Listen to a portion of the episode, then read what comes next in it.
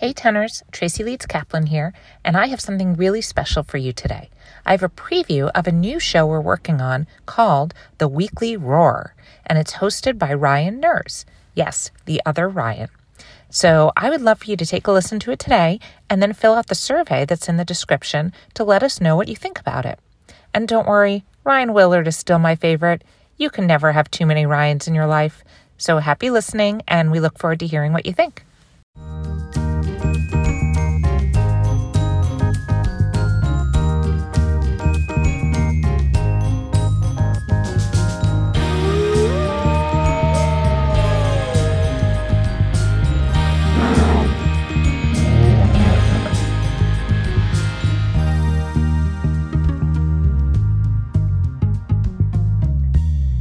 Oh, hey there, human animals. Welcome to the Weekly Roar.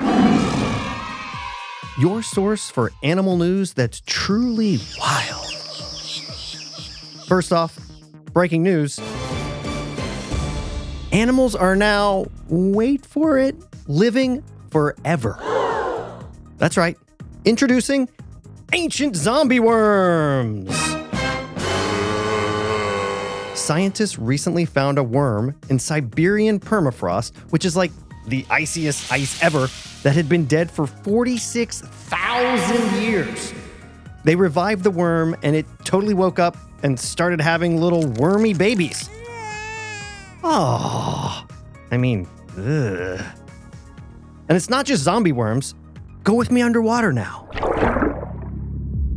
Scientists have found an ocean quahog clam that lived to be 507 years old, a Greenland shark that lived to be 392, and a Japanese koi fish that lived to 226 years old. Moving on to some scary slash hysterical news. In Arizona, a woman came back from vacation, went to use the toilet, and found a four foot coach whip snake just hanging out. The coach whip is a long, slender, non poisonous snake that lives in the southern United States and Mexico.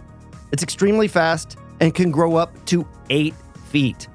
The good news a snake handler removed the black and pink coach whip snake from the toilet. The bad news we're all now terrified to take a poop. Like, ever again. And now, turning to European animal news, Scientists say that over 20 orcas, also known as killer whales, have been attacking small boats. Not only that, but they're teaching their kid orcas to attack boats too, which might sound like this.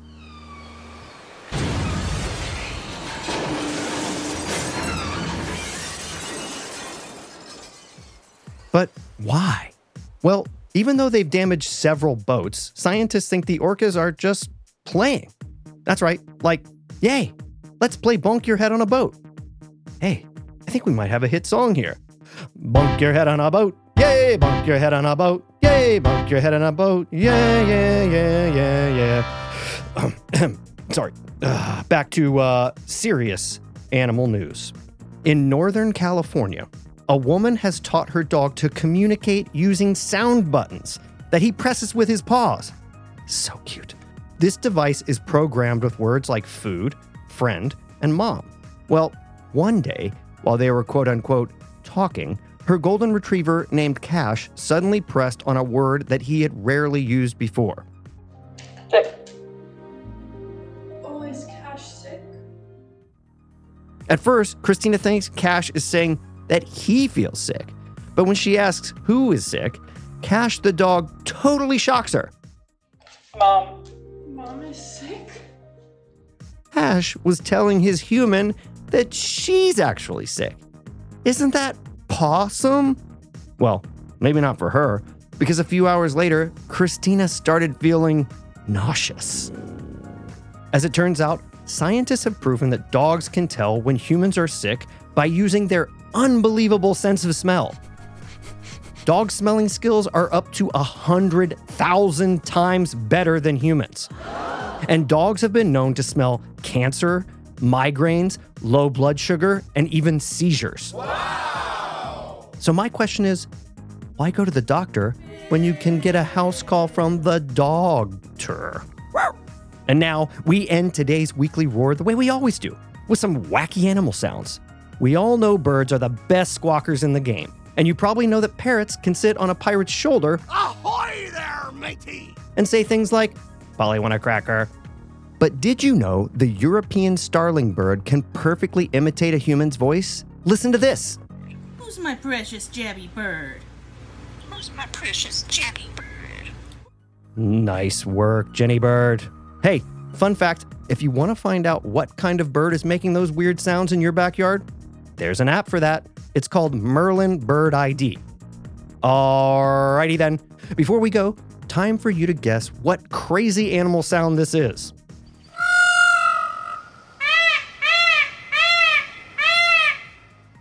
Here's a hint. This critter is so loud that in one Miami neighborhood, locals are trying to get them shipped out of town. And that does it for the show. Give it your best guess, and we'll give you the answer next time on Weekly Roar.